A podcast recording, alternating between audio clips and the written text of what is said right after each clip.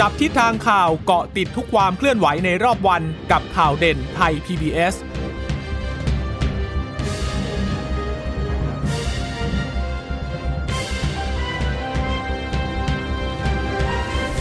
สวัสดีค่ะ สวัสดีค่ะ ตอนรับคุณผู้ฟังสู่ข่าวเด่นไทย PBS นะคะ เราพบกันเป็นประจำทุกวันจันทร์ถึงศุกร์บ่ายๆแบบนี้ค่ะ อัปเดตข้อมูลข่าวสารที่เกิดขึ้นในรอบวันนะคะ กับดิฉันจีราชาตาเอี่ยมรัศมี และคุณพึ่งนภาคลองพยาบาลค่ะ ค่ะ สวัสดีคุณผู้ฟังทุกท่านนะคะ ที่รับฟังข่าวเด่นไทย PBS ผ่านทางสถานีวิทยุที่เชื่อมโยงสัญญาณจากไทย PBS ด้วยนะคะเกาะติดกันเป็นประจำอย่างนี้เวลาบ่าย3โมง อัปเดตความเคลื่อนไหวที่เกิดขึ้นในแต่ละวันนะคะ วันนี้มีการถแถลงข่าวจากทางสบคนะคะ เดี๋ยวนี้อย่างที่ เรียนให้กับคุณผู้ฟังได้รับทราบสบคเขาก็มีการปรับเปลี่ยนการถแถลงมาเป็นทุกวันจันทร์แล้วก็วันพฤหัสบดีนะคะ วันนี้มีการถแถลงโดยผู้ช่วยโฆษกสบคเดี๋ยวเรามาทวนในสิ่งที่คุณหมอพิสมัยนั้นได้แถลงให้กับคุณผู้ฟังได้รับทราบกัน เพราะว่ามีหลายเรื่อง และเรื่องส่วนใหญ่เนี่ยก็เกี่ยวข้องกับเรื่องของ antigen test kit นี่แหละว่าค่ะเอ่อเป็นยังไงนะคะ มีรายละเอียดยังไง เมื่อผลตรวจติดเชื้อแล้ว เป็นยังไงเข้าสู่ระบบการรักษาเป็นยังไงนะคะ แต่ว่าเราไปติดตามตัวเลขผู้ติดเชื้อกันก่อนที่วันนี้ก็พุ่งขึ้นหลัก 20,000นะคะเป็นวันที่ 2 แล้วแล้วก็เพิ่มขึ้นจากเมื่อวานนี้ด้วยนะคะ ค่ะวันนี้เนี่ย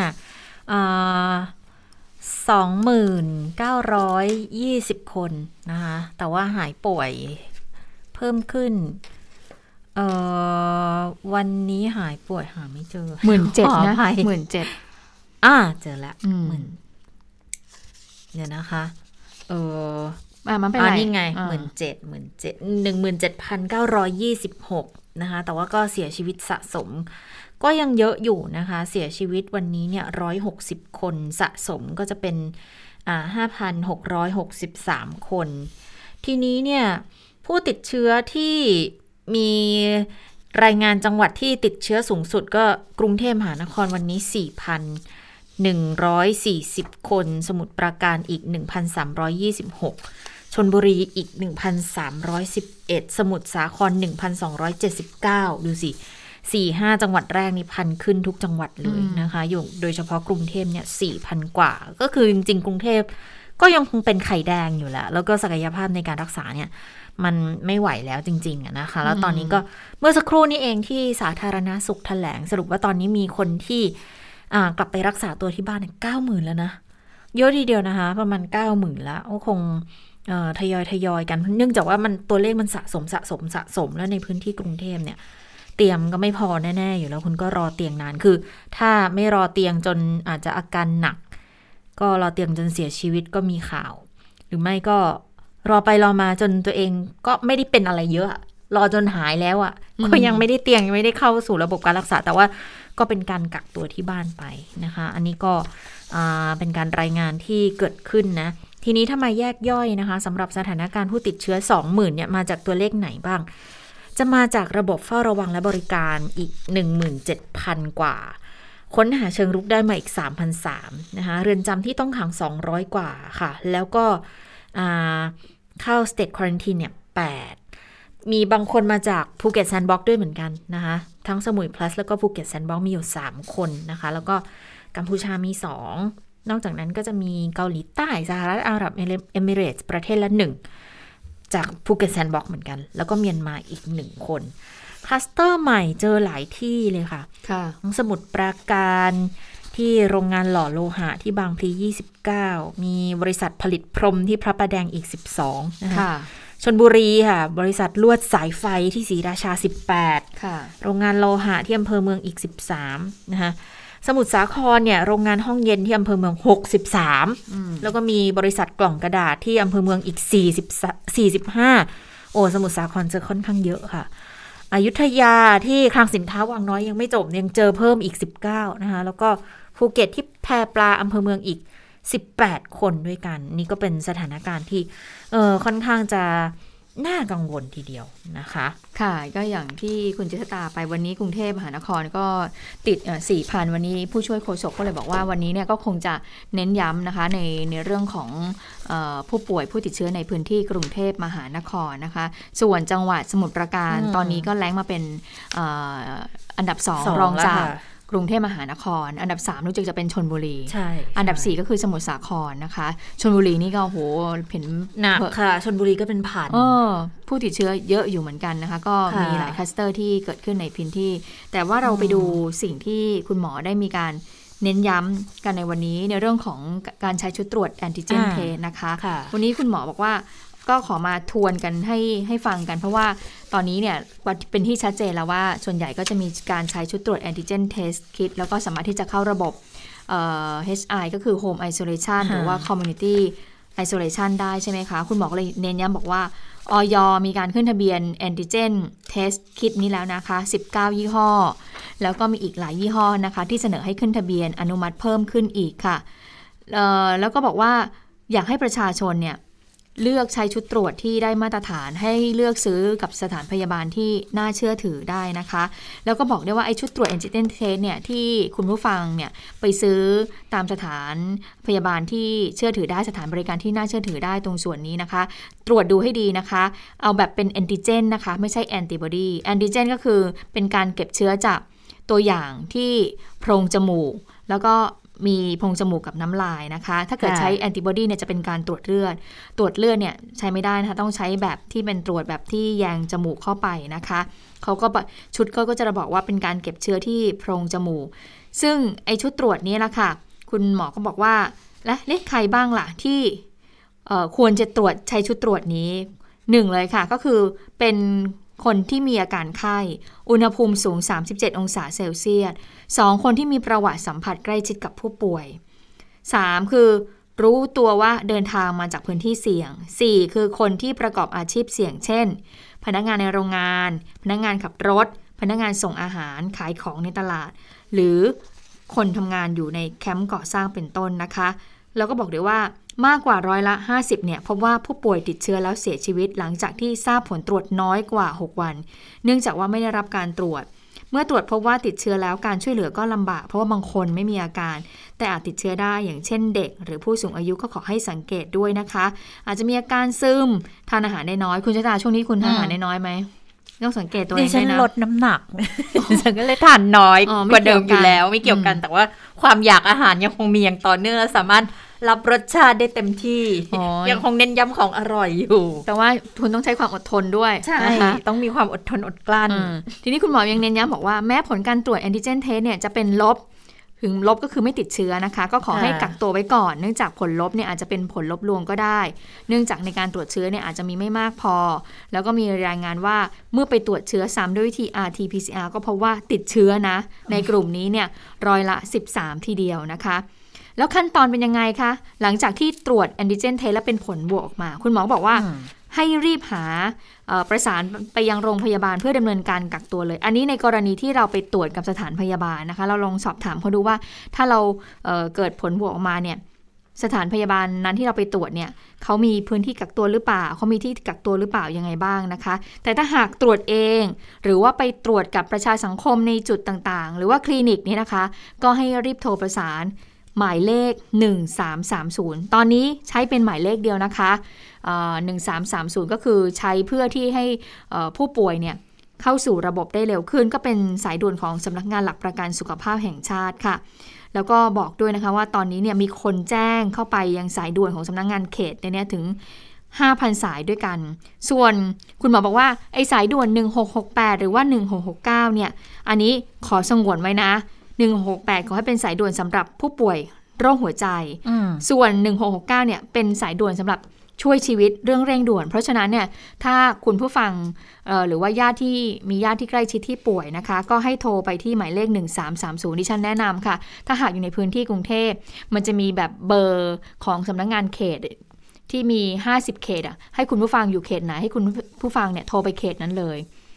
อ๋อดิฉันก็จะอัปเดตให้ฟังว่าเอ่อ หลังจากที่ญาติของดิฉันเนี่ยก็โทรไป 1330 มา 2 วัน เข้าสู่ระบบเรียบร้อยแล้ว ปรากฏว่าก็ยังไม่ได้รับการติดต่อกลับมาค่ะ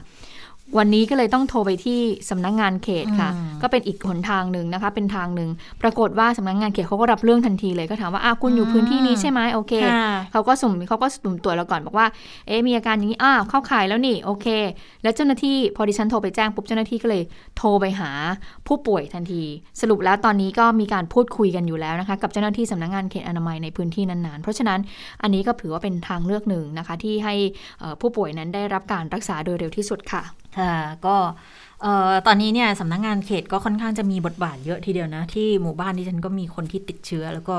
ตอนนี้ก็รู้สึกว่าจะต้องประสานกับสำนักงานเขตคือ คือถ้าเกิดคุณผู้ฟังอยู่หมู่บ้านจัดสรรนะคะ แล้วค่ะส่วนใหญ่เขาก็จะมีนิติบุคคลใช่ไหมค่ะนิติบุคคลนี่แหละจะช่วยได้เยอะมากเลยเขาจะคอยคอยประสานให้ เพราะว่าส่วนใหญ่เนี่ย เขาจะติดต่อกับสำนักงานเขตอยู่แล้วไง ดังนั้นเขาก็จะเป็นอีกหนึ่งช่องทางที่พยายามจะช่วยเหลือลูกลูกบ้านได้นะคะ ก็ต้องช่วยเหลือซึ่งกันและกันด้วยนะขณะนี้นะ เพราะว่าโอ้เตียงมันหายากจริง ๆ ตอนแรกมีข่าวบอกว่า มีอยู่คนนึงคือเขาติดครอบครัวเนี่ยติดกันทั้งบ้านเลยค่ะ แล้วแล้วก็เออพอดีมีข่าวมาเมื่อเช้าเขาบอกมีอยู่คนนึงเหมือนจะโคม่าแล้วก็ค่ะพยายามประสานเตียง แล้วก็กว่ารถจะมารับคือตอนบ่ายเขาก็เลยประสานกันว่า เนื่องจาก คุบบางคนที่ที่เขาป่วยในบ้านเดียวกันเนี่ยค่ะ มีอยู่คนคนที่อาการไม่หนักก็มี คือติดเชื้ออาการไม่หนักก็มีเขาก็เลยบอกว่า งั้นถ้าดูแล้วไม่ไม่ไม่น่าจะไหวเนี่ย ให้ขับรถไปที่โรงพยาบาลแล้วก็มีการประสานกันเรียบร้อยเลยปรากฏว่าไปถึงโรงพยาบาลโรงพยาบาลก็บอกว่า เออตรวจสอบแล้วเนี่ยค่าออกซิเจนยังดีอยู่ เพียงแต่อาจจะเป็นเพราะว่าเป็นผู้สูงอายุด้วย แล้วก็เลยควบคุมเรื่องระบบขับถ่ายไม่ได้สุดท้ายก็เลย ก็ยังต้องกลับมาที่บ้านอยู่ เนื่องจากว่า ไม่มีคืที่อใช่ไหมไม่รู้ว่าไม่มีที่หรือยังไงอืมแต่เขาบอกว่าอาการยังไม่ถึงขั้นว่าเป็นโคม่าคือค่ะยังไม่ลงไปเหลืองไปแดง แต่อาจจะด้วยความเจ็บป่วยที่เขามีอยู่แล้วด้วยอืมหรือเปล่า อันเนี้ยเราก็ไม่แน่ใจ แต่ตอนนี้ก็ต้องกลับมาที่บ้านอยู่เหมือนเดิมนะ แต่ว่าก็ได้เห็นว่ามีความพยายามที่จะติดต่อประสานช่วยเหลือกันอยู่ตลอดเวลาอืมแต่ก็ ก็เต็มอะเพราะว่าโรงพยาบาลตรงนั้นก็คือภูมิพลอืมภูมิพลก็ล้นแล้วเหมือนกันค่ะ แต่เท่าที่คุยกับเอ่อคุณมณีนาฏอ่อนพันนาที่เขาเป็นอาสาสมัครจิตอาสาในการที่จะเอ่อช่วยคัดกรองเบื้องต้นก่อนที่จะส่งไปยังเจ้าหน้าที่ที่ส่งเจ้าหน้าที่แพทย์พยาบาลที่ต้องส่งยาให้นะคะเอ่อเขาก็มีเกณฑ์ของเขาเขาบอกว่าถ้าส่วนใหญ่เนี่ยมีอาการเหนื่อยหอบ แล้วก็มีโรคประจำตัวเนี่ย คุณมณีนาฏบอกว่าเนี่ยเข้าเกณฑ์ละเข้าเกณฑ์คือเกณฑ์สีเหลืองทันที อันเนี้ยเจ้าหน้าที่ก็จะรีบส่งยาฟาวิพิราเวียให้กับทางเอ่อผู้ป่วยโดยเร็วที่สุดค่ะนะคะ แต่ทีนี้เพิ่มเติมนิดนึงสำหรับคุณผู้ฟังที่จะต้องโทรไปยังหมายเลข 1330 ย้ำนิดนึง เพราะว่าอย่างดิฉันเนี่ยมีประสบการณ์ด้วยตัวเองเลย เจ้าหน้าที่จะถามหมดเลยนะ เรื่องของบัตรประจำตัวประชาชนออเพราะฉะนั้นข้อมูลเตรียมข้อมูลตรงส่วนนี้ เพราะไม่ใช่ระหว่างคุยคุยอยู่เออเขาจะถามว่าบัตรประจำตัวประชาชนยังไงคะอ้าวเราก็ไม่ได้เตรียมเนาะเราก็ไม่รู้ว่าคนไข้เพราะฉะนั้นต้องเตรียมถึงว่าแม้ว่าเราจะเป็นญาติหรือว่าเราจะอาจจะเป็นเพื่อนฝูงที่ช่วยโทรช่วยโทรสื่อสารให้ เราให้เรารู้เอ่อเลข 13 หลักของผู้ป่วยหรือคนไข้นี้นะคะ แล้วก็มีรายละเอียดบ้าน อาการเป็นยังไงเอ่อแล้วก็เบอร์โทรศัพท์เพื่อให้เจ้าหน้าที่นั้นติดต่อกลับไปพูดคุยกับทางผู้ป่วย เพื่อที่เจ้าหน้าที่เขาจะได้มีการประเมินอาการของผู้ป่วย ดังนั้นถ้าอืมคุณผู้ฟังเตรียมสิ่งพวกนี้เอาไว้เรียบร้อยแล้วค่ะก็จะช่วยลดเวลาลงได้ในการที่มีการพูดคุยกับทางเจ้าหน้าที่ค่ะ ค่ะก็จะเป็นอีกหนึ่งช่องทางที่สามารถที่จะ ช่วยเหลือกันได้ในสถานการณ์ที่ค่อนข้างจะสาหัสอยู่ณขณะนี้นะคะ ส่วนในเรื่องของวัคซีน วัคซีนเนี่ยวันนี้ไฟเซอร์กระจายไปแล้วนะคะ ก็เป็นการเปิดไฟเผยอันนี้คือวัคซีนบริจาคนะใช่ตัวบริจาคนะคะค่ะอันนี้ก็เป็นการเปิดเผยจากผู้ช่วยโฆษกศบค.เหมือนกัน บอกว่า วัคซีนไฟเซอร์ที่จะให้บุคลากรทางการแพทย์เข็มที่3เนี่ยค่ะส่งไปให้โรงพยาบาลต่างๆ แล้ว ในกรุงเทพจะมีที่โรงพยาบาลจุฬาลงกรณ์เอ๊ะแต่ดิฉันได้ข่าวมาว่าจุฬานี่บางส่วนก็ฉีดเข็ม3กันไปแล้ว คือใช้แอสตรากันไปแล้วบางส่วนด้วยอ่านะคะอ่าแล้วก็จะมีที่สิริราช รามาธิบดีสิริราชปิยมหาการุณค่ะมีอ่าราชวิถี สถาบันบำราศนาราดูน ต่างจังหวัดเนี่ยตอนนี้ไปโรงพยาบาลพุทธโสธรอืมไม่หลายที่แล้ที่วฉะเชิงเซาอืมนะคะแล้วก็นครนายกสระบุรีระยอง อันนี้ก็ไปแล้วเหมือนกัน ทีนี้เนี่ยจะมีกลุ่มที่คนที่จำเป็นต้องเดินทางไปไปต่างประเทศที่เข้าข่ายต้องฉีดวัคซีน ก็มีช่องทางมาแล้วเหมือนกันนะคะอย่างนักศึกษานักเรียนไทยที่จะไปเรียนต่อต่างประเทศที่เขากำหนดมาว่า อยู่จะต้องฉีดฟักไฟเซอร์ถึงจะไปได้เนี่ยก็ ให้สแกน QR code ให้ลงทะเบียน แล้วเขาจะมีอีเมลยืนยันนะคะ อันนี้ก็จะเป็นอีกหนึ่งช่องทางที่สำหรับคนที่มีความจำเป็น ส่วนชาวต่างชาติที่อยู่ในประเทศไทยก็เห็นว่าลงทะเบียนกันมาค่อนข้างเยอะแล้วเหมือนกันประมาณ 3 4หมื่นคน แต่เขาบอกว่าคือ priority เนี่ยจะต้องคนที่อายุ 60 คนที่มี 7 กลุ่มโรคประจำตัว อันนี้จะพิจารณาให้ก่อนก็รู้สึกจะอยู่ที่จาก 30,000นะจะอยู่ที่ประมาณ 7,000 แล้วก็มีคนตั้งคันก็จะได้เหมือนกันตั้งคันอยู่ร้อยกว่าคน นี่เป็นชาวต่างชาตินะคะ ที่เข้าข่ายจะได้ไฟเซอร์ค่ะค่ะ ทางด้านรองปลัดกระทรวงสาธารณสุขก็บอกว่าการจัดสรรวัคซีน การกระจายวัคซีนไปให้กับทางโรงพยาบาลในพื้นที่กรุงเทพแล้วก็ต่างจังหวัดตามเขตสุขภาพต่างๆนะคะที่1ที่2ถึง10 นี่แหละ ก็บอกว่าตัวเลขวัคซีนที่ส่งไปในแต่ละจังหวัดเนี่ยที่ หลายคนเขาจะได้เห็นเอกสาร paper แล้วเขาบอกว่าไม่เท่ากันนะ อันนี้ต้องเรียนให้ทราบบอกว่าไม่เท่ากันบางพื้นที่ได้มาก บางพื้นที่ได้น้อยเนี่ยก็เป็นตัวเลขที่มาจากทางจังหวัดนั้นสำรวจ แล้วก็ส่งข้อมูลมาที่ส่วนกลาง แล้วก็เอานำข้อมูลนั้นมา match กันกับข้อมูลที่ส่วนกลาง ตัวเลขที่ไม่เข้ากันก็เพราะว่าตัวเลขบุคลากรแต่ละพื้นที่นั้นมีไม่เท่ากันก็เลยต้องมีการชี้แจงก่อนนะคะ โดยบางจังหวัดเนี่ยก็มีบุคลากรไม่มาก บางจังหวัดก็มีการฉีดวัคซีน booster ด้วยวัคซีน แอสตราเซเนกาไปแล้วนะคะ ก็เลยต้องตัดตรงนั้นออกไป ไม่ใช่กระทรวงสาธารณสุขเนี่ยจะคิดตัวเลขขึ้นมาเองอแล้วก็มีการจัดสรรไปให้นะคะแต่ว่าเราจัดสรรจากข้อมูล มาจากส่วนกลาง แล้วก็จากทางที่จังหวัดนั้นสำรวจแล้วก็ส่งมาให้เรา แล้วก็ส่งไปตามสัดส่วนของบุคลากรที่มีอยู่ค่ะ อันนี้ก็พยายามที่จะทำเพื่อให้เกิดความโปร่งใสได้มากที่สุด เพราะว่าจำกันได้ก่อนหน้านี้เมื่อสัปดาห์นู่นเลยก่อนที่วัคซีนไฟเซอร์จะมา ก็จะมีกลุ่มหมอไม่ทนมีภาคีบุคลากรสาธารณสุข แล้วก็กลุ่มภาคีพยาบาลก็ออกมาบอกว่า อยากให้ช่วยเปิดเผยหน่อยเถอะว่า กลุ่มคนที่ได้รับแอสตราไปแล้วเท่าไหร่ แล้วไฟเซอร์ที่ต้องการไฟเซอร์แล้วรอเนี่ยอีกเท่าไหร่ อยากให้มีความชัดเจนในเรื่องของตัวเลขนี้ออกมาให้ให้ให้ให้เห็นเลยนะคะ ซึ่งล่าสุดเนี่ยทางกระทรวงสาธารณสุขก็ดูเหมือนว่าก็รับทำรับฟังคำร้องเสียงเรียกร้องอย่างนั้นแล้วนะคะ ก็มีการเปิดเผยออกมาว่า ตัวเลขที่จะต้องกระจายเนี่ยไปยังพื้นที่แต่ละจังหวัดจังหวัดนั้นเท่าไหร่ค่ะ แต่ก็เป็นตัวเลขตัวเลขแบบรวมเนาะตัวเลขรวมๆสามแสนกว่าโดสนะคะที่ที่กระจายไป อันนี้ก็บอกได้มากได้น้อยก็แล้วแต่แล้วแหละทีนี้ในรายละเอียดเนี่ยคุณผู้ฟังไปลองดูก็ได้เขาเขามีชัดเจนเลยว่า แต่ละโรงพยาบาลเนี่ย เขาจัดสรรไปให้เท่าไหร่เท่าไหร่แล้วบ้างนะคะ ค่อนข้างที่จะละเอียดอยู่เหมือนกันนะ ตรวจสอบตรวจทานกันได้ช่วยกันดูนะคะเพราะว่าช่วงนี้เนี่ยทุกคนต้องการความโปร่งใสทั้งนั้นแหละเพราะว่าไฟเซอร์ตัวนี้เนี่ยคือพูดก็พูดเหมือนกับว่าไฟมาเพื่อให้บุคลากรด่านหน้าเนี่ยเขาได้มีเกราะป้องกันตัวเพิ่มนะเขาจะได้ช่วยกับพวกเราได้เป็นอีกหนึ่งแรงหลังจากที่เขาต้องต่อสู้กันมายาวนานเหลือเกินนะคะ ผู้ฟังล่าสุดมีรายงานนี่ออยเขาเปิดเผยรายชื่อ อนุมัติเครื่องวัดปริมาณออกซิเจนในเลือดปลายนิ้ว 52 รายการแล้วนะ คือคือช่วงนี้เนี่ยหลายคนก็ไปหาซื้อกันมาเยอะ แล้วเราดูในโลกออนไลน์มีบางอันบอกว่า ก็ซื้อมาร้อยกว่าบาท แล้วเอามาวัดแล้ววัดก็ก็ก็ดูโอเคดี ปริมาณออกซิเจนในเลือดดูโอเคดี แต่ว่ามีรูปหนึ่งเขาสิ่งที่เอาไปวัดอะมันเป็นปากกาเอาไปเสียบไอ้เครื่องวัด มันก็ยังขึ้นอ่านค่ามาให้นะ ก็เลยว่าอาสรุปมันเชื่อถือได้ไหมเนี่ย ถ้าปากกาอย่างเงี้ยมันเชื่อถือไม่ได้ ไม่ได้แล้วเพราะมันไม่มีชีวิตนะเครื่องออกซิเจนในเลือดเขาจะจับชีพจรเราใช่ไหมคะเขาจะดูว่าระดับการเต้นของหัวใจเราเนี่ยเป็นอย่างไรนะคะไอ้ที่บอกเอาปากกาเข้าไปวัดเนี่ยก็คือเป็นวิธีการทดสอบแหละว่าทดสอบเครื่องเออว่าปากกามีชีวิตไหมเออถ้าปากกาเออไม่มีชีวิตแต่ว่ายังสามารถที่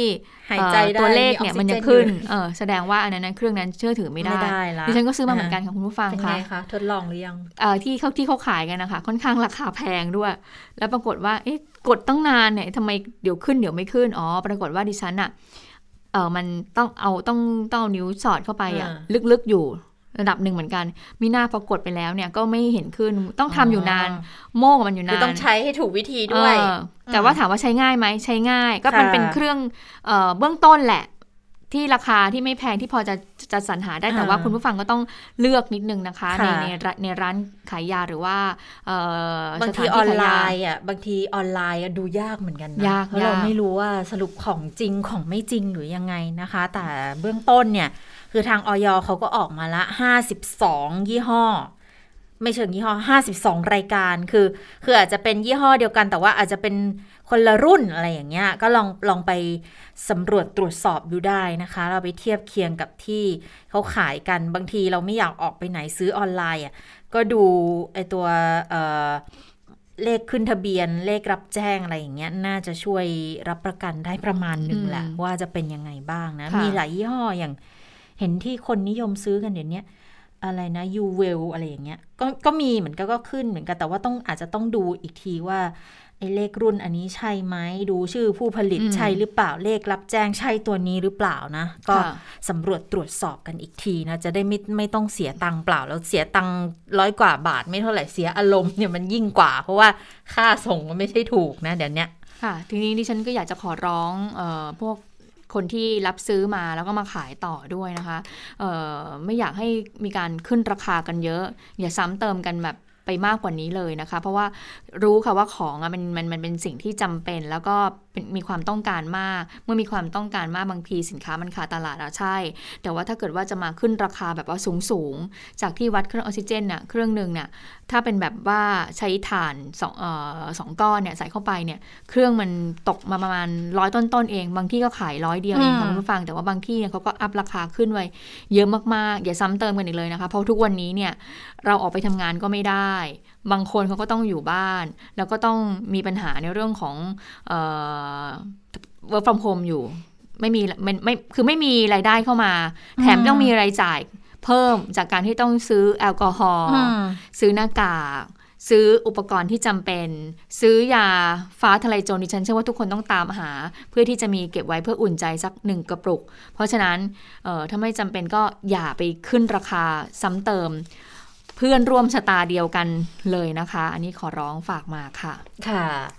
อะ มาดู เรื่องของยากันมั่งอืมเอาเดี๋ยวเดี๋ยวก่อนนิดนึงขอก่อนไปเรื่องของยาย้ำกันนิดนึงเรื่องของการซื้ออาหารในห้าง ยังไงคะตกลงวันนี้ชัดเจนแล้วชัดเจนแล้วได้ไหมสปกสบคบอกว่า ได้แต่ต้องจัดพื้นที่ให้เอาไปให้นะ คือจัดพื้นที่ให้วางอาหารอะคือ Facebook ของศูนย์ข้อมูลโควิด -19 ก็ออกมาชัดเจนนะคะ บอกว่าการซื้ออาหารในห้างสรรพสินค้า ร้านอาหารในห้างเนี่ย หนึ่งก็คือตามระบบ Delivery แหละ ส่งไปที่บ้านไปที่ทำงาน สองก็คือคุณโทรสั่งร้านอาหาร ร้านอาหารในห้าง แล้วก็ที่ซูเปอร์มาร์เก็ตก็ได้ แต่ว่าต้องเอามาจัดในที่ที่ให้รับอาหาร ทั้งผู้ขายเนี่ย ไม่ว่าจะเป็นร้านอาหารเครื่องดื่มในห้างสรรพสินค้าศูนย์การค้าคอมมูนิตี้มอลล์จะต้องมีการจัดเตรียมพื้นที่กำหนดเลยนะว่า เป็นบริเวณซูเปอร์มาร์เก็ตกำหนดเป็นพื้นที่รอคิว มีบริเวณพักคอย เว้นระยะห่างที่เหมาะสมจะได้ไม่แออัด แล้วร้านเนี่ยคือทำเสร็จสั่งและทำเสร็จก็ต้องเอามาส่งที่จุดที่เตรียมไว้ให้ในบริเวณซูเปอร์มาร์เก็ตได้นะคะอันนี้ก็ค่อนข้างชัดแล้วแต่ว่าทางสมาคมภัตตาคารเขาก็บอกว่า คือรออยู่ขอให้ออกมาเป็นเอกสารเป็นทางการ เขาจะได้จัดทำได้ถูกต้องนะคะ เพื่อไม่ให้มันเกิดการแบบตีความพลาดหรือเข้าอกเข้าใจอะไรผิด แล้วทำให้เกิดความสับสนกันขึ้นมาอีกนะคะนี่และอย่างที่บอกว่าผู้ติดเชื้อเพิ่มมากขึ้นนะคะ ผู้ป่วยที่มีอาการเขียวแก่ๆเนี่ยเหลืองเนี่ยก็ต้องเริ่มให้ยาฟาวิพิราเวียกันแล้วบ้างแล้วนะคะ ทีนี้ก็เลยมีการสอบถามกันว่าเอ๊แล้วยาฟาวิพิราเวียเนี่ยมันมีเพียงพอไหมเพราะว่าอย่างแพทย์ชนบทที่ลงพื้นที่ไปตอนนี้นะคะ ลงพื้นที่บุกกรุงเพื่อที่จะคัดกรองเชิงรุกเขาก็บอกว่าฟาวิพิราเวียเนี่ยก็เริ่มที่จะขาดแคลนแล้ว ก็คือเขาก็อยากทำให้เป็นระบบแหละถ้าเกิดผู้ป่วยคนไหนเนี่ยมีสอบถามอาการแล้วดูแล้วเข้าข่ายเป็นผู้ป่วยที่จะต้องได้รับยาฟาวิพิราเวียเขาก็จะอยากจะแจกให้เลย แต่ว่าเริ่มขาดแคลนแล้วทีนี้ก็มีการบอกมาทางแพทย์หญิงพิสมัยเหมือนกันนะคะบอกว่าที่ประชุมสบคชุดเล็ก ทางอธิบดีกรมการแพทย์แล้วก็รองอธิบดีก็ย้ำว่าฟาวิพิลาเวียเนี่ยมีเพียงพออย่างแน่นอนค่ะ สาธารณสุขมีการสต็อกไว้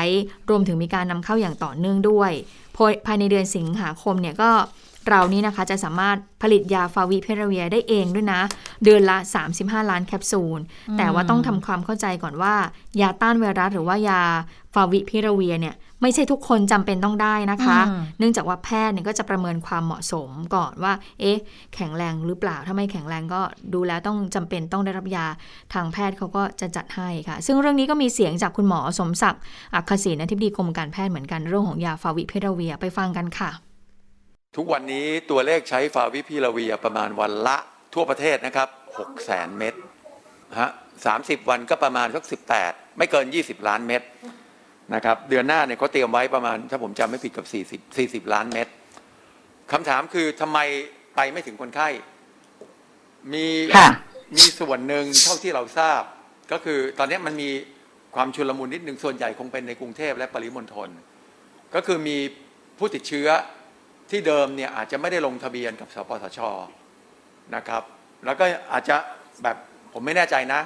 ถ้าผมเดา เพราะว่าเราก็ทำงานกับภาคประชาสังคมอยากเส้นได้ต้องรอดเป็ดไทยเนี่ยนะครับ มีบางกลุ่มเขาคอนแทคกันเอง แล้วก็มีคนเข้าไปดูแล ของเดิมเนี่ยก็จะมีปัญหาว่ากลุ่มประชาสังคมเหล่านี้ให้ยาคนไข้ไม่ได้ เพราะการจะให้ยาคนไข้คนไข้ต้องเหมือนกับถูกขึ้นทะเบียนที่สถานพยาบาลเดิมต้องเป็นโรงพยาบาลนะครับ เดี๋ยวนี้เป็นคลินิกชุมชนอบอุ่นก็ได้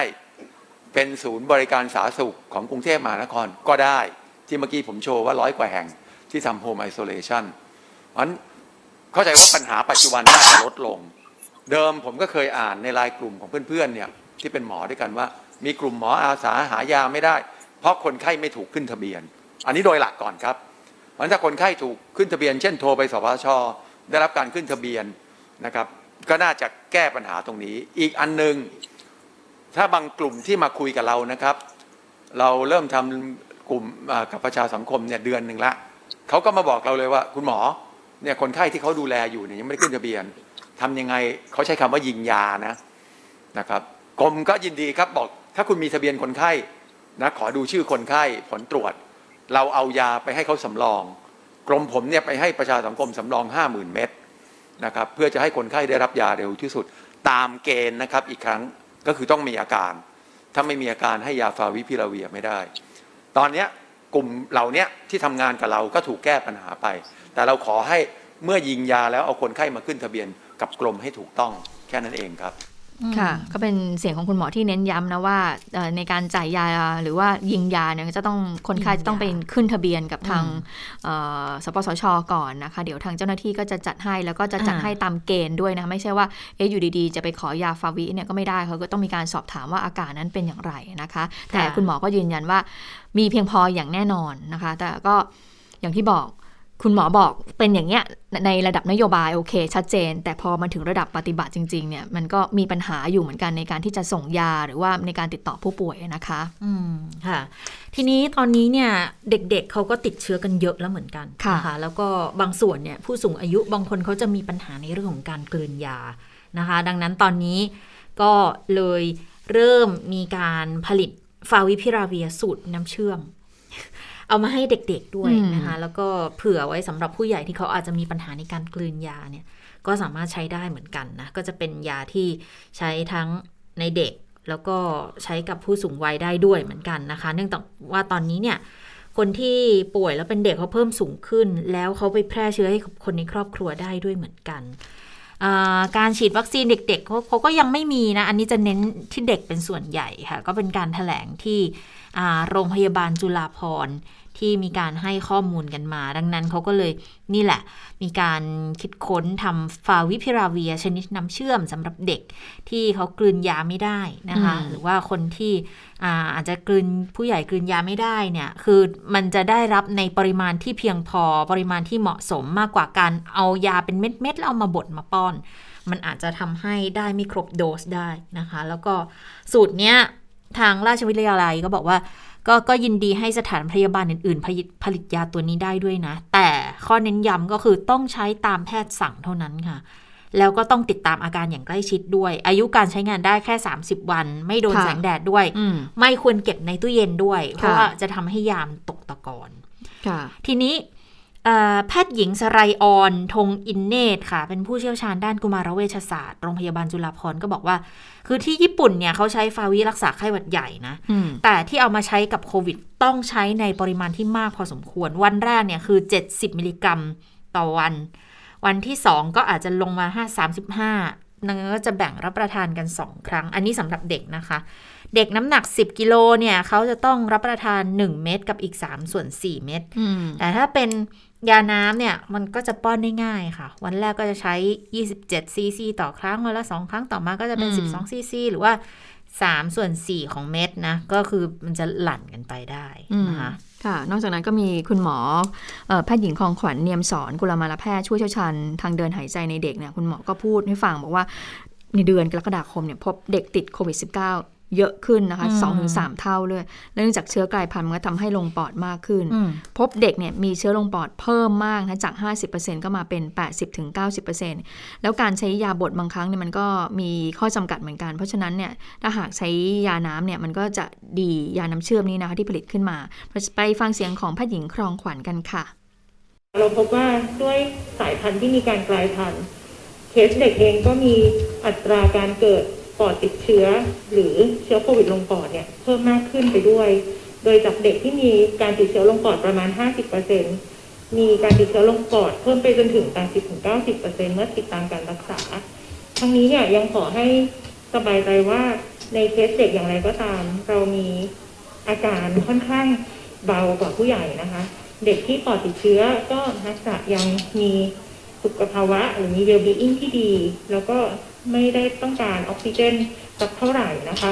ยังสามารถคงระดับออกซิเจนในเลือดได้เกิน 95-96%เป็นส่วนใหญ่ค่ะทีนี้เอ่อได้อย่างดังที่อาจารย์ท่านอาจารย์นิธิเภสัชกรแล้วก็อาจารย์สไลออนได้กล่าวไปแล้ว คือยาทุกตัวมีข้อดีและข้อเสียนะคะ ก็ถ้าเกิดว่าเป็นยาที่เป็นยาเม็ดบดละลายน้ำเดิมเนี่ย ก็คือ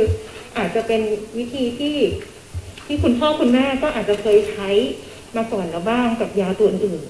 บ้างนะคะ ในในกลุ่มที่ไม่มียาน้ำทั้งนี้เนี่ยข้อดีของยาเม็ดบดละลายน้ำอาจจะทำให้เราสามารถบดแล้วก็เจือจางในน้ำได้ในปริมาณที่เราต้องการ เช่นทราบว่าลูกของท่านสามารถชิมยาได้เป็นปริมาณไม่กี่ซีซีแล้วก็ต้องป้อนด้วยความรวดเร็วหรือไปผสมกับน้ำหวานหรือหรือสารนมอื่นๆเนี้ยค่ะ ก็ก็อันนี้ก็จะเป็นข้อดีของยาเม็ดบดละลายน้ำส่วนข้อเสียคือ เราอาจจะไม่สามารถทราบได้ว่า มีตะกอนยาที่ตกค้างทำให้เราได้รับปริมาณยาเนี่ยไม่คงที่ นอกจากนี้นะคะ คือพอเราบดไม่ได้ละเอียดเหมือนการที่เป็นยาน้ำยาน้ำเชื่อมเป็นโซลูชันเนี่ยค่ะ มันจะมีรสชาติขมติดนิ้วแถลงการกินยา ซึ่งอาจจะนำมาสู่การอาเจียนหรือการปฏิเสธการกินยาของเด็กในครั้งถัดๆไปนะคะ ส่วนในยาน้ำเอ่อข้อดีคือเราพร้อมใช้แล้วก็มีปริมาณยาที่คงที่ เพราะฉะนั้นเนี่ยจะเชื่อมั่นได้ว่าเด็กได้รับการสูดดูดซึมยาได้เป็นอย่างดีนะคะ แต่ว่าอย่างไรก็ตามเนี่ยยาเนี่ยจะมีปริมาตรกว่ายาน้ำทั่วไป เช่นในเด็ก 10 กิโลที่อาจารย์ไตรออนยกตัวอย่าง ปกติเราจะป้อนยาประมาณ 1 ช้อน คือประมาณ5ซีซีแต่ในวันแรกเนี่ยเด็กจะต้องได้รับยาค่อนข้างเยอะ ส่วนในวันถัดไปที่ มีการโหลดให้ระดับยาเนี่ยมันขึ้นเข้าสู่เลือดได้ดีแล้ว วันถัดๆไปก็กินยาในปริมาณที่ไม่ได้ต่างจากเอ่อยาน้ำเด็กตำรับทั่วไปนักนะคะค่ะขณะที่อีกท่านหนึ่งก็คือรองเลขาธิการราชวิทยาลัยก็บอกว่าการให้ยาผู้ป่วยในโรงพยาบาลจุฬาภรณ์เนี่ยจะใช้ตามเอ่อข้อบ่งชี้คือค่ะในเด็กและผู้ป่วยสูงอายุ กินอาหารทางสายที่มีการตรวจ antigen test kit และผลเป็นบวกก็ให้ยาเลย แล้วค่อยมา confirm ว่าติดเชื้อด้วย RT-PCR ในภายหลัง ส่วนคนไข้โรงพยาบาลอื่น ๆ และให้โรงพยาบาลนั้นๆ ให้ลงทะเบียนผ่านทางเว็บไซต์ได้เลยนะคะอ่าค่ะอันนี้ก็เป็นข้อมูลบอกว่า แล้วผลของการใช้ยาฟาวิเนี่ยพอใช้จริงแล้วเนี่ยได้ผลดีด้วยนะอืมก็ถือว่าเป็นเรื่องดีนะคะ ก็ค่ะจะทำให้เอ่อเด็กๆเนี่ยเข้าถึงยาได้ง่ายขึ้นนะนะคะ ค่ะ ทีนี้เรื่องของการจัดส่งยาเป็นยังไงบ้างตอนนี้ค่อนข้างจะตึงมือทีเดียวนะ เพราะว่าอ่า ประชาชนที่เริ่มใช้วิธี HI Home Isolation เนี่ยค่อนข้างเยอะนะคะ แต่ว่าก็ต้องมีทีมที่จะคอยส่งยาให้เหมือนกัน มีทั้งทีมอาสา มีทั้งทีมที่เป็นของกทมเองก็มีจิตอาสาก็มีเยอะเหมือนกัน ทีนี้ทางกรมควบคุมโรคเนี่ยเขาก็มีการจัดส่งผ่านหน่วยซูเปอร์ไรเดอร์ นี่เป็นจิตอาสาเหมือนกันนะคะ ตอนนี้มี 60 คน ก็จะนำชุดอุปกรณ์จำเป็นไปดูแลรักษาอาการที่บ้าน มียาพาราเซตามอลเพื่อลดไข้ มีฟ้าทลายโจร มีประหลอดวัดไข้ มีเครื่องตรวจวัดออกซิเจนปลายนิ้ว เจลแอลกอฮอล์ เจลล้างมือ หน้ากากอนามัย ป้องกันการแพร่เชื้อ แล้วก็ตอนนี้เนี่ยเขาส่งมอบไป ร้อยกว่ารายแล้วนะคะ ส่วนทีม CCRT เนี่ยมีตอนนี้ทางสถาบันป้องกันควบคุมโรคเขตเมืองมี 12-15 ทีมก็จะร่วมกับกทม เข้าไปพื้นที่เสี่ยง 6 โซนใน 50 เขตของกทม ด้วย คือใช้ ATK เนี่ยค่ะ ไปตรวจคัดกรองก็จะได้วันละประมาณพันราย แล้วก็มีบางส่วนเอาวัคซีนไปด้วยนะคะไปฉีดให้กับกลุ่มเปราะบาง ผู้ป่วยติดเตียง ไปประเมินอาการต่างๆ ด้วยตามพื้นที่สำคัญอย่าง แคมป์ก่อสร้างตลาดสดชุมชน ให้ความรู้ความเข้าใจในการป้องกันโควิด -19 ด้วยนะคะ นี่ก็เป็นความคืบหน้าที่ยังคงดำเนินการกันอย่างต่อเนื่องค่ะค่ะส่วนแรงงานที่อยู่ในแคมป์คนงานตอนนี้เป็นยังไงบ้างนะคะเอ่อสรุปว่ากทมอยู่ในพื้นที่สีแดงเข้มก็ปิดอยู่ใช่ไหมคะคุณเชษตา ยังไม่เห็นมีแนวโน้มว่าจะให้ไม่เปิดนะคะยังยังไม่เปิดยังปิดอยู่ อืมเมื่อยังปิดอยู่เนี่ยทีนี้ทางผู้สื่อข่าวเราก็เลยไปเอ่อสำรวจสังเกตการณ์ว่าเอ๊ะชีวิต ในแคมป์ของอ่าคนงานตอนนี้เป็นยังไงบ้างนะคะ ที่ยังไม่ได้เดินทางกลับออกไปเอ่อยังภูมิลำเนาของตัวเองนะเขาก็บอกว่าเขาก็เอ่อบางแคมป์เขาก็ดูแลดีนะคะก็มีอาหารการกินให้มีการตรวจ antigen test kit ให้ แล้วก็ได้รับการฉีดวัคซีนนะคะ ไปฟังเสียงเอ่อแรงงานกันว่าเขาใช้ชีวิตอยู่ในแคมป์คนงานยังไงบ้างค่ะคือเรื่องค่าใช้จ่ายครับครับเพราะว่าแล้วก็ไม่มีอะไรได้ไงครับพี่เพราะว่ามันปิดมาประมาณ สี่สิบวันนะรวมแล้วครับ มีใครมาช่วยเหลือบ้างก็มีครับพี่จะมีข้างบริษัทครับ แล้วก็เจ้านายเขาช่วยเหลือตลอดครับ เอาอะไรมาให้ยังไงบ้างก็มีปลูกไข่มาม่าแล้วก็ปลากระป๋องอะไรครับพี่มีมีน้ำมีมีน้ำเดิมให้ด้วยครับ ในแคมป์คนงานมีคนติดเชื้อไม่มีครับพี่เรามีตรวจมีอะไรยังไงมีตรวจครับตรวจตรวจโควิดนี่ตรวจมาสองรอบเลยครับพี่รอบแล้วครับ แล้วการฉีดวัคซีนนะ การฉีดวัคซีนก็เพิ่งฉีดที่วันที่ประมาณวันที่ยี่สิบเจ็ดที่ผ่านมานี่ครับ ครับครับฉีดไปแล้วครับ รอบรอบหนึ่งครับ รอรอบสองครับ แล้วในแคมป์ตอนนี้ครับพี่ในระหว่างวันเมื่อวานเนี้ยการใช้ชีวิตในแคมป์เป็นยังไงบ้างที่เนี่ยก็ที่นี่เมื่อวานนี้ก็ก็เริ่มลูกน้องก็เริ่มดีใจครับพี่ก็ว่าจะได้เปิดงานแล้วก็ได้ลงทำงานครับ จะมีรายได้เข้าตัวบ้างครับ แล้วการเป็นอยู่ ก็ถ้าการนั้นก็โอเคอยู่ครับตอนนี้พี่การกินอะไรก็โอเคไปนะยังไงครับกินกันก็การกินกันเนี่ยก็ว่าเวลาเราพักเที่ยงพักอะไรที่หน้างานใช่ไหมก็แยกครอบครัวใครครอบครัวมันครับ ไม่ได้กินร่วมกันครับ อืมค่ะ แสดงว่าใกล้ที่จะให้กลับไปทำงานได้แล้วแหละเพราะว่าตอนนี้เนี่ยคือหยุดนานก็ไม่ได้นะ เรื่องของไซต์งานก่อสร้างมันมันจะมีปัญหาทางโครงสร้างอะไรอย่างเงี้ยเยอะเหมือนกันนะคะ ก่อนหน้านี้ก็เคยมีการให้ข้อมูลกันไปบ้างแล้วเหมือนกัน ว่าถ้าเกิดมันจะปิดเนี่ย ก็ก็ต้องมีมาตรการที่มันมันโอเคด้วยนะ เพราะว่าบางทีบางสถานที่ในการก่อสร้างถ้าเกิดปิดไปนานๆ มันจะมีปัญหามีกระทบกับเรื่องของโครงสร้างต่างๆ ด้วย ดังนั้นก็อาจจะต้องพิจารณากันให้ดีด้วยเหมือนกันนะคะ แต่ว่าในเรื่องของการก่อสร้างเนี่ยนอกเหนือจากคนงานที่เขาจะต้องอยู่กันในพื้นที่แล้วก็เรื่องของอาหารการกินที่คอยให้การดูแลกันอยู่เนี่ยนะ เรื่องอาหารการกินของคนทั่วไป อันนี้ก็ก็เป็นเรื่องที่ต้องให้ความสำคัญมาก ๆ หน่อยแล้วเหมือนกันนะคะ เพราะว่าตอนนี้เนี่ยอย่างที่เราทราบว่าหลาย ๆ คลัสเตอร์เนี่ยเขาจะเป็นคลัสเตอร์โรงงาน แล้วก็จะมีปัญหาในลักษณะที่ว่าบางแห่งเนี่ยเป็นโรงงานที่ผลิตไก่อะอืมทำไก่แบบไก่แช่แข็ง หรือว่าชำแหละไก่ส่งขายเนี่ยเขาก็เริ่มมีปัญหาว่า โอ้ อาหารเริ่มขาดแคลนอืมเพราะว่าคนงานติดโควิดกันก็ก็ไม่สามารถที่จะทำงานได้โรงงานก็ต้องปิดไปบางส่วนอืมก็เลยตอนนี้ก็เริ่มมีมีขาดแคลนกันบ้างขาดตลาดกันบ้างเหมือนกันนะ อย่างร้านสะดวกซื้อหลาย ๆ แห่งเนี่ย มันจะมีทั้งปัญหาทั้งขาดแคลนส่วนหนึ่งแล้วก็ขนส่งอืมก็จะมีปัญหาอีก เพราะว่าจุดขนส่งบางแห่งก็ยังติดเชื้อกันอยู่นะคะ ไปฟังเสียงสะท้อนของพ่อค้าในเรื่องนี้กันค่ะ ตอนนี้เริ่มขาด และสินค้าตัวนี้เรามาหันมาใช้ของ CP เพิ่มมากขึ้น เมื่อก่อนเราจะใช้ของฟาร์มสั่งฟาร์มอย่างเดียวอ่าเพราะว่าฟาร์มนี่มันเป็นตัวใหญ่ของอันดับหนึ่งของประเทศไทยอยู่แล้วแต่ของโลก และตอนนี้เราของ CP เนี่ยมันก็พอได้ แต่ก็ไม่มีเยอะไม่ให้มาคือส่วนใหญ่จะได้แค่แบบพวกโครงไก่ขาไก่ก็ไม่ได้มาก ส่วนใหญ่เรารับจากฟาร์มโดยตรงใช่ แล้ว ตอนนี้คือโรงงานเขามีปัญหาเกิดจากอ่าฝ่ายผลิตติดเชื้อ เขาก็เลยหยุดสั่งการหยุดค่ะหลายโรงไหมคะเรารับหลายโรงไหมคะหลายห้าหลาย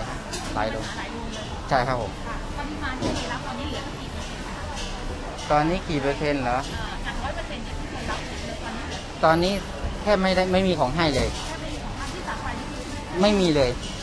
คือสั่งหยุดทันทีเลย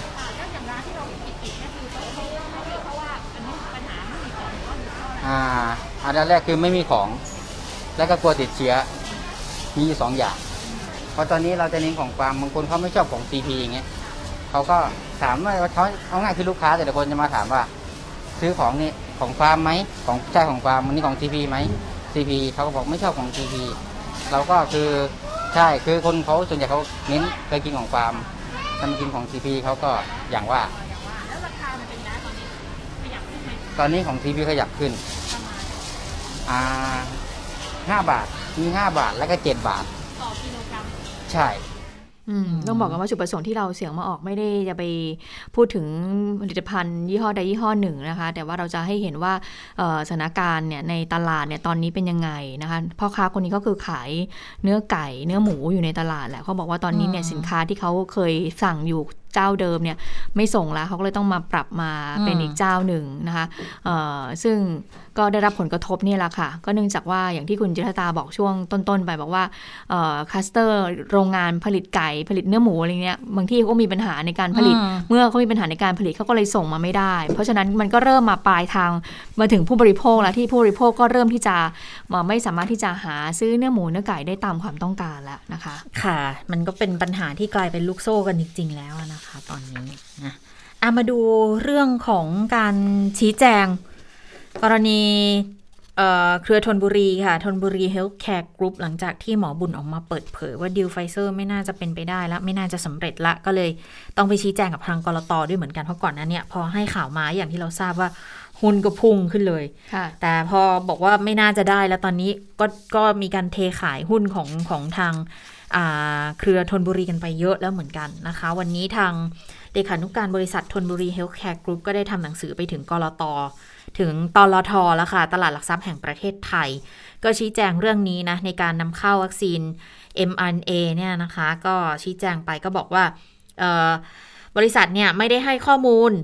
การทำสัญญาหรือจะทำสัญญาร่วมกับกระทรวงกลาโหม ตามที่ได้ชี้แจงไปแล้ว แต่ได้ร่วมมือกับองค์กรที่มีความเกี่ยวข้องกับรัฐ เพื่อนำเข้าวัคซีนจริง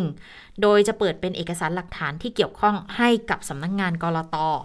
สองคือบริษัทไม่ได้ใช้เงินสดเงินกู้ หรือทรัพย์สินไปวางมัดจำหรือค่าปรับมัดจำวัคซีน 3 ก็คือวัคซีน 20 ล้านโดสเนี่ยเจรจากับผู้จำหน่าย แต่ยังไม่มีการลงนามสั่งซื้อจากหน่วยงานที่มีหน้าที่ตามระเบียบของรัฐ แต่ว่าบริษัทยังไม่ละทิ้งความพยายาม โดยจำนวนวัคซีนและระยะเวลาการนำเข้าวัคซีนไม่สามารถระบุได้นะคะ ก็มีการเปลี่ยนแปลงตลอดเวลา ก็ขอเรียนให้ทราบว่าบริษัทเนี่ย ไม่ใช่ผู้มีหน้าที่ในการดำเนินการสั่งซื้อวัคซีนโควิด -19 ตามกำหนดของรัฐ แต่เป็นการทำหน้าที่ในฐานะเอกชนและพลเมือง ที่ไม่เพิกเฉยต่อสถานการณ์ การระบาดของโรคที่มีในปัจจุบัน เพื่อช่วยให้วิกฤตนี้ผ่านพ้นไปอย่างรวดเร็วค่ะ นี่เป็นคำชี้แจงที่มีให้กับตลทค่ะ ค่ะ ส่วนการชุมนุมทางการเมืองนะคะ ก็ยังคงมีให้เห็นอยู่นะคะอืมก็มีการนัดกันเนี่ยชุมนุมใหญ่เอ่อ รู้สึกจะอีกทีวันที่7สิงหาคมใช่นะคะก็ตามสถานที่ต่างๆ ในพื้นที่กรุงเทพก็จะมีหลากหลายกลุ่มด้วยกันนะคะ ทีนี้ปรากฏว่าเอ่อโฆษกประจำสำนักนายกรัฐมนตรีก็บอกว่าเอ่อต้องขอบอกก่อนนะ ผู้ที่จะเข้าร่วมกิจกรรมชุมนุมทางการเมืองเนี่ยขอให้ห่วงใยความปลอดภัยของตัวเองครอบครัว แล้วก็ชุมชนและบุคคลอื่นด้วย เพราะว่าเอ่อ ช่วงนี้เนี่ยมันก็อยู่ในช่วงของข้อกำหนดการบริหารสถานการณ์ฉุกเฉินอยู่ เพราะฉะนั้นห้ามการรวมกลุ่มกัน แล้วก็มีการจำกัดการเคลื่อนที่ของบุคคล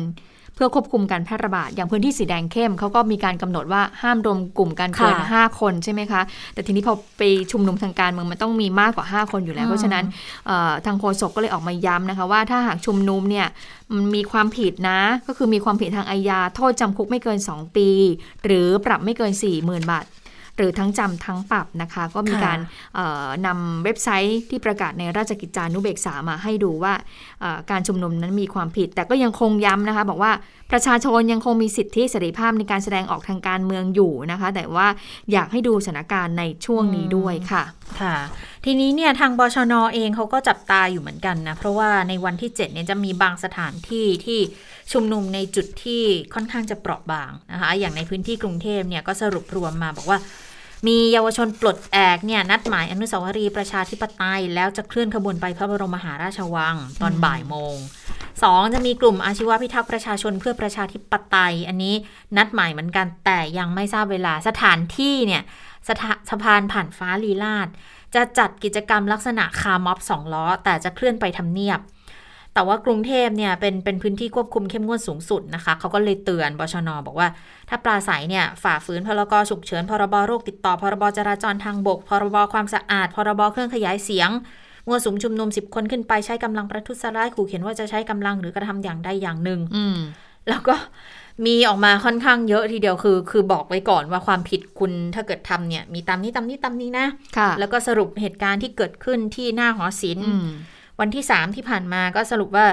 จับผู้ที่ฝ่าฝืนเนี่ย เอ่อเกี่ยวข้องกับคนที่ทำรถขยายเสียง อุปกรณ์เวทีก็จับไป 5 คนนี่ก็มีค่ะความผิดด้วยเหมือนกันอ่าอันนี้ก็เป็นการชุมนุมทางการเมืองที่ค่ะเป็นกลุ่มที่เอ่อไม่เอาพลเอกประยุทธ์จันทร์โอชาค่ะแต่ว่ามีอีกกลุ่มหนึ่งนะก็ออกมาเรียกร้องวันนี้ก็ไปยื่นหนังสือต่อทางผู้บัญชาการทหารบกเหมือนกันนะคะอืมก็เรียกร้องเออยื่นหนังสือบอกขอให้พบทบเนี่ยออกมาตรการจัดการนะกับคนที่ไปจับจ้วงสถาบันนะคะ ไปฟังเสียงตัวแทนของกลุ่มคนรักสถาบันกันค่ะ ผมเห็นทุกครั้ง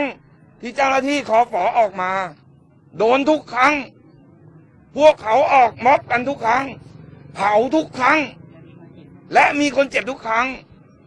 แต่พวกพี่เป็นอำนาจรัฐที่สามารถควบคุมได้ ผมไม่ได้ให้พวกพี่ออกมารัฐประหาร แต่ผมให้พี่ดูแลความมั่นคง ความมั่นคงของที่นี้ก็คือสงครามกลางเมืองที่กำลังจะเกิดขึ้น พี่บอกว่ามันไม่สำคัญ แต่ผมมองว่ามันสำคัญ พี่บอกว่าตำรวจเอาอยู่หลังก่อนหน้านี้พี่มองเห็นว่ามันเอาอยู่หรือไม่ตำรวจเอาอยู่หรือไม่ พี่เห็นอยู่แตกทุกที แตกทุกครั้ง และเจ้าหน้าที่นะครับ ของสตชที่อยู่บนหอคอยนะครับ เวลาเอาคอฝอลงด่านหน้านะครับ พี่ ผมขอฝากพี่ไว้นะครับ พี่ช่วยกรุณาไปยืนนำหน้าพวกเขาด้วย ไม่ใช่ไอ้พวกเขาถือหมวก ถือโล่ไม่มีอะไรป้องกันตัวเอง แต่พี่เอาพวกเขาเอาไปเจ็บตัว พวกพี่อยู่ข้างบนไม่ได้เจ็บตัวครับ แต่น้องๆอะพี่อะคนใต้บังคับบัญชาของพี่เขาเจ็บตัว อืมค่ะก็มันเสียงให้ฟังกันนะครับก็มี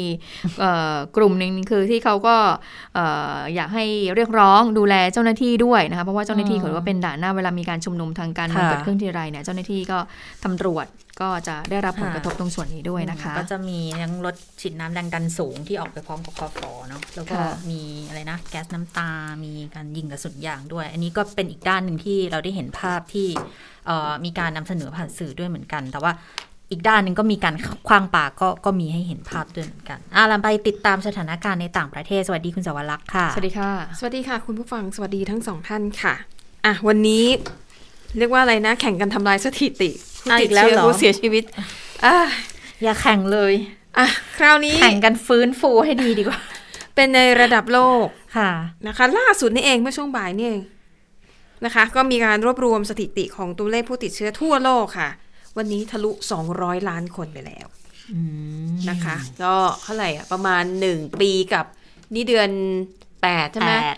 ประมาณ 1 ปีหนึ่งปีแปดเดือนนั่นแหละนะคะติดแปดเชื้อหรือเก้าเพราะว่าถ้าถ้านับถ้านับธันวา ก็จะเก้าแต่ถ้านับมกราเร็วจังเลยอะหกสามก็จะแปจังจำได้เลยยังอ่านข่าวคุณชะตาอยู่เลยบอกว่า เอ๊ะ วันนี้ยังไม่เกือบถึงนะ เกือบถึงแล้วหนึ่งร้อยล้านเออนี่ทะลุทะลุไปสองร้อยสองร้อยล้านแล้วสองเรียบร้ร้ออยยล้านแล้วนะคะ ทั่วโลก ส่วนตัวเลขผู้ติด ผู้เสียชีวิตทั่วโลกนะคะ4ล้าน2แสนห้าหมื่นเจ็ดพันกว่าคนค่ะ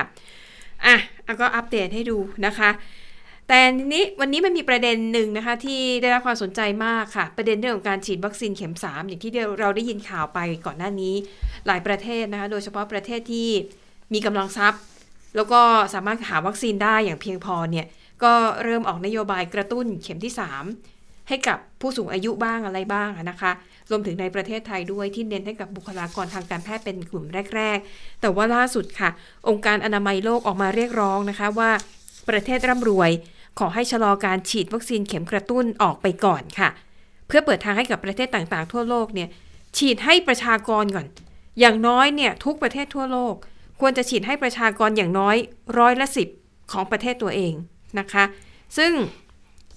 ก็เป็นเป็นคำขอที่ฟังแล้วค่อนข้างสมเหตุสมผลนะคะ เพราะว่าองค์การอนามัยโลกเนี่ยพูดถึงกลุ่มบุคคลทั่วไป แต่ไม่ได้กล่าวถึงเรื่องของกลุ่มบุคลากรทางการแพทย์อะไรนะคะ เพียงแต่ว่าพูดถึงประเทศร่ำรวยทั้งหลายเนี่ย เพราะเขาบอกว่า ตอนนี้ก็เข้าใจนะว่าหลายประเทศอะกังวล แล้วก็อยากจะปกป้องประชาชนของตัวเองจากไวรัสสายพันธุ์เดลต้า แต่อย่าลืมว่ายังมีอีกหลายร้อยล้านคนทั่วโลกที่ยังไม่ได้เข็มแรกเลย แต่ว่าประเทศร่ำรวยบางประเทศ เดินหน้าฉีดวัคซีนเข็มที่ 3 แล้ว องค์การอนามัยโลกนะคะ ต้องการที่จะให้ชะลอการฉีดวัคซีนเข็ม 3 ในส่วนของประชาชนทั่ว ๆ ไปก่อน เพราะอยากจะให้วัคซีนส่วนใหญ่เนี่ยมันกระจายออกไปยังกลุ่มประเทศที่มีรายได้น้อย คือไม่อยากจะให้วัคซีนเนี่ยกระจุกอยู่เฉพาะในกลุ่มประเทศร่ำรวยนะคะ ตอนนี้นะคะ การฉีดวัคซีนทั่วโลกเนี่ยฉีดไปแล้วมากกว่า 4,000 ล้านโดส แต่ว่า 80%ค่ะ อยู่ในประเทศร่ำรวย แล้วก็ประเทศที่มีรายได้ปานกลางในระดับสูงนะคะแต่แน่นอนพูดออกมาแบบนี้ก็กระทบอเมริกาเต็มๆนะคะ เพราะว่าก็เริ่มมีแนวคิดแบบนี้แล้ว อเมริกาเนี่ยประกาศว่าไม่ทำตามข้อเรียกร้องขององค์การอนามัยโลก แล้วก็ยืนยันว่าอเมริกาสามารถทำได้ทั้งสองอย่างพร้อมๆกันคือ จะฉีดวัคซีนเป็นเข็ม 3 เพื่อกระตุ้นภูมิให้ประชาชนก็ได้ และสหรัฐนั้นก็จะบริจาควัคซีนเพื่อช่วยเหลือประเทศต่างๆด้วยนะคะ ซึ่งอเมริกานั้นนะคะบอกว่าตอนนี้เขาบริจาควัคซีนให้ทั่วโลกไปแล้วเนี่ยนะคะ โดยตั้งเป้าไว้ที่ 500 ล้านโดสด้วยกันอะอันนั้นก็เป็นท่าทีจากฝั่งอเมริกาที่ยืนยันว่าจะกระตุ้นเข็ม 3 ให้กับพลเมืองของตัวเองไปด้วย แต่ก็จะบริจาคด้วยนะคะ ส่วนที่อินโดนีเซียกลายเป็นศูนย์กลางการระบาดของภูมิภาคเอเชียไปเรียบร้อยแล้วนะคะ โดยสถานการณ์ก็ต้องน่ากังวลจริง ๆ ค่ะ เออล่าสุดตัวเลขผู้เสียชีวิตในอินโดนีเซีย คือผู้เสียชีวิตทั้งหมดตั้งแต่เกิดการระบาดก็เกิน 1 0 0 0 0แสนคนไปแล้วนะคะ และปัจจุบันนี้ตัวเลขผู้ติดเชื้อออตัวเลขผู้เสียชีวิตของอินโดนีเซียรายวันนะคะตอนนี้สูงที่สุดในโลกนะคะ อย่างวันนี้เนี่ยมีผู้ติดมีผู้เสียชีวิตเพิ่มขึ้น 1,747 คน คิดเป็น1ใน 5 ของผู้เสียชีวิตต่อวันทั้งโลกนะคะ ส่วนตัวเลขผู้ติดเชื้อรายใหม่ของอินโดนีเซีย 35,867 คนนะคะ ก็ติดเชื้อสะสมในอินโดนีเซีย 3 5 3 2 567 คน แต่ว่าผู้เชี่ยวชาญด้านสาธารณาสุขค่ะเขาเชื่อว่า ตัวเลขผู้เสียชีวิตที่แท้จริงเนี่ยในอินโดนีเซียสูงกว่าตัวเลขอย่างเป็นทางการหลายเท่า คือตอนนี้ตัวเลขทางการ1 0 0 0 0แสนแต่เป็นไปได้ว่าเสียชีวิตอาจจะ 2-3แสนคน ผู้เชี่ยวชาญก็เลยเสนอนะคะว่า อยากจะให้มีการปรับปรุงวิธีการตรวจสอบการเสียชีวิตจากโควิด -19 ให้ครอบคลุมมากกว่านี้ รวมถึงผู้ที่เสียชีวิต ซึ่งเป็นคนที่มีโรคประจำตัวมากกว่าหนึ่งโรคขึ้นไป เช่น เป็นหัวใจ เบาหวาน ความดัน เขามองว่าในจำนวนผู้เสียชีวิตแบบนั้นน่ะอาจจะมีคนที่เป็นโควิด คืออยู่ด้วยเพียงแต่ว่าตัวเลขมันไม่ได้ถูกนับรวมนะคะ นอกจากนี้ค่ะผู้เชี่ยวชาญยังแสดงความกังวลว่า การตรวจหาเชื้อในอินโดนีเซียที่น้อยเกินไป การติดตามตัวผู้ที่อยู่ในกลุ่มเสี่ยงล่าช้าเกินไปสองประเด็นนี้เป็นปัจจัยสำคัญนะคะ ที่ทำให้ตัวเลขผู้เสียชีวิตเพิ่มขึ้น เพราะว่า 1. แทนที่คุณจะรีบตรวจ รีบเจอ รีบรักษาแล้วก็หาย กลายเป็น เข้าถึงการตรวจยาก กว่าจะรู้ตัวว่าติดเนี่ยอาการก็หนักแล้ว หรือรู้ว่าติดแล้วไม่มีโรงพยาบาลไหนที่เข้ารับ ให้คุณเข้าไปรักษา คุณก็อาการสุดหนักอยู่บ้านได้เรื่อยกลายเป็นว่ากว่าจะรู้ว่าติดกว่าจะได้เข้ารักษาที่โรงพยาบาล อาการหนักแล้ว ผู้เชี่ยวชาญคนนี้เขาใช้คำว่า คนแบบเนี้ยคือคนกลุ่มเนี้ยคือมาโรงพยาบาลก็เพื่อจะมาเสียชีวิตที่โรงพยาบาลเท่านั้น เพราะกว่าจะถึงมือหมอนั้นก็สายเกินไปนะคะ อันนี้ก็เป็นความกังวลจากผู้เชี่ยวชาญด้านการแพทย์ของอินโดนีเซีย จริงๆจะว่าไปสถานการณ์ก็ไม่ค่อยต่างจากเมืองไทยนะเพราะปัญหาที่เขาเขาเล่ามานะคะ ปิดท้ายไปดูสถานการณ์ในอาเซียนหน่อยนะคะ หลังจากลุ้นกันมาก็เป็นสัปดาห์หลายสัปดาห์เหมือนกันนะคะ ล่าสุดนะคะ อาเซียนนั้นก็ได้ประกาศรายชื่อผู้ที่ได้รับการแต่งตั้งให้เป็นผู้แทนพิเศษของอาเซียนดูแลกิจการเมียนมาก็คือ เป็นผู้แทนจากประเทศ บรูไนนะคะ เป็นรัฐมนตรีต่างประเทศลำดับที่ 2 ของบรูไนเอรีวันยูซอฟค่ะ ก็มีการคาดเดากันนะคะว่า อาจจะเป็นเพราะว่าถือว่าเป็นการให้เกียรติ เพราะว่าปีนี้เนี่ยบรูไนเขาเป็นประธานอาเซียน แต่ว่าจริง ๆ แล้วก่อนหน้านี้พลเอกอาวุโสมินอ่องหล่าย ผู้นำทหารของเมียนมาเขาพูดออกมาเลยนะคะว่า ถ้าให้เขาเลือกเนี่ยผู้แทนอาเซียนเนี่ยเขาอยากจะให้คุณวีรศักดิ์ฟูตระกูล อดีตรัฐมนตรีช่วยกระทรวงการต่างประเทศของไทยเนี่ย เป็นผู้แทนนะคะ แต่อะแน่นอนก็ต้องยึดเอาฉันทามติของอาเซียนเป็นหลักนะคะ ก็เลยได้ประกาศรายชื่อมาเป็นเอริวันยูโซฟซึ่งก็จะทำหน้าที่นะคะ ในการสร้างความเชื่อมั่น สร้างความไว้วางใจให้กับทุกฝ่ายในเมียนมา ไม่ว่าจะเป็นฝ่ายต่อต้านหรือฝ่ายกองทัพ แล้วก็คนนี้เนี่ยนะคะ ก็จะทำหน้าที่เป็นตัวกลาง ประสานงานเจรจา แล้วก็เข้าถึงทุกฝ่ายได้ ก็นานเหมือนกันนะ เพราะว่ามีการเสนอเรื่องให้แต่งตั้งผู้แทนพิเศษอาเซียนตั้งแต่เดือนเมษายนที่ผ่านมา 3-4 เดือนเหมือนกันนะคะ ก็คือต้องแบบให้หลายคนมาเรียกร้องอะ่ะกว่าจะได้รายชื่อ ก็ต้องติดตามดูนะคะ บทบาทของผู้แทนจากบรูไนว่าจะทำหน้าที่ได้ดีแค่ไหนค่ะนะคะและทั้งหมดก็คือข่าวเด่นไทย PBS วันนี้เราทั้ง 3 คนลาไปก่อน สวัสดีค่ะ สวัสดีค่ะ สวัสดีค่ะ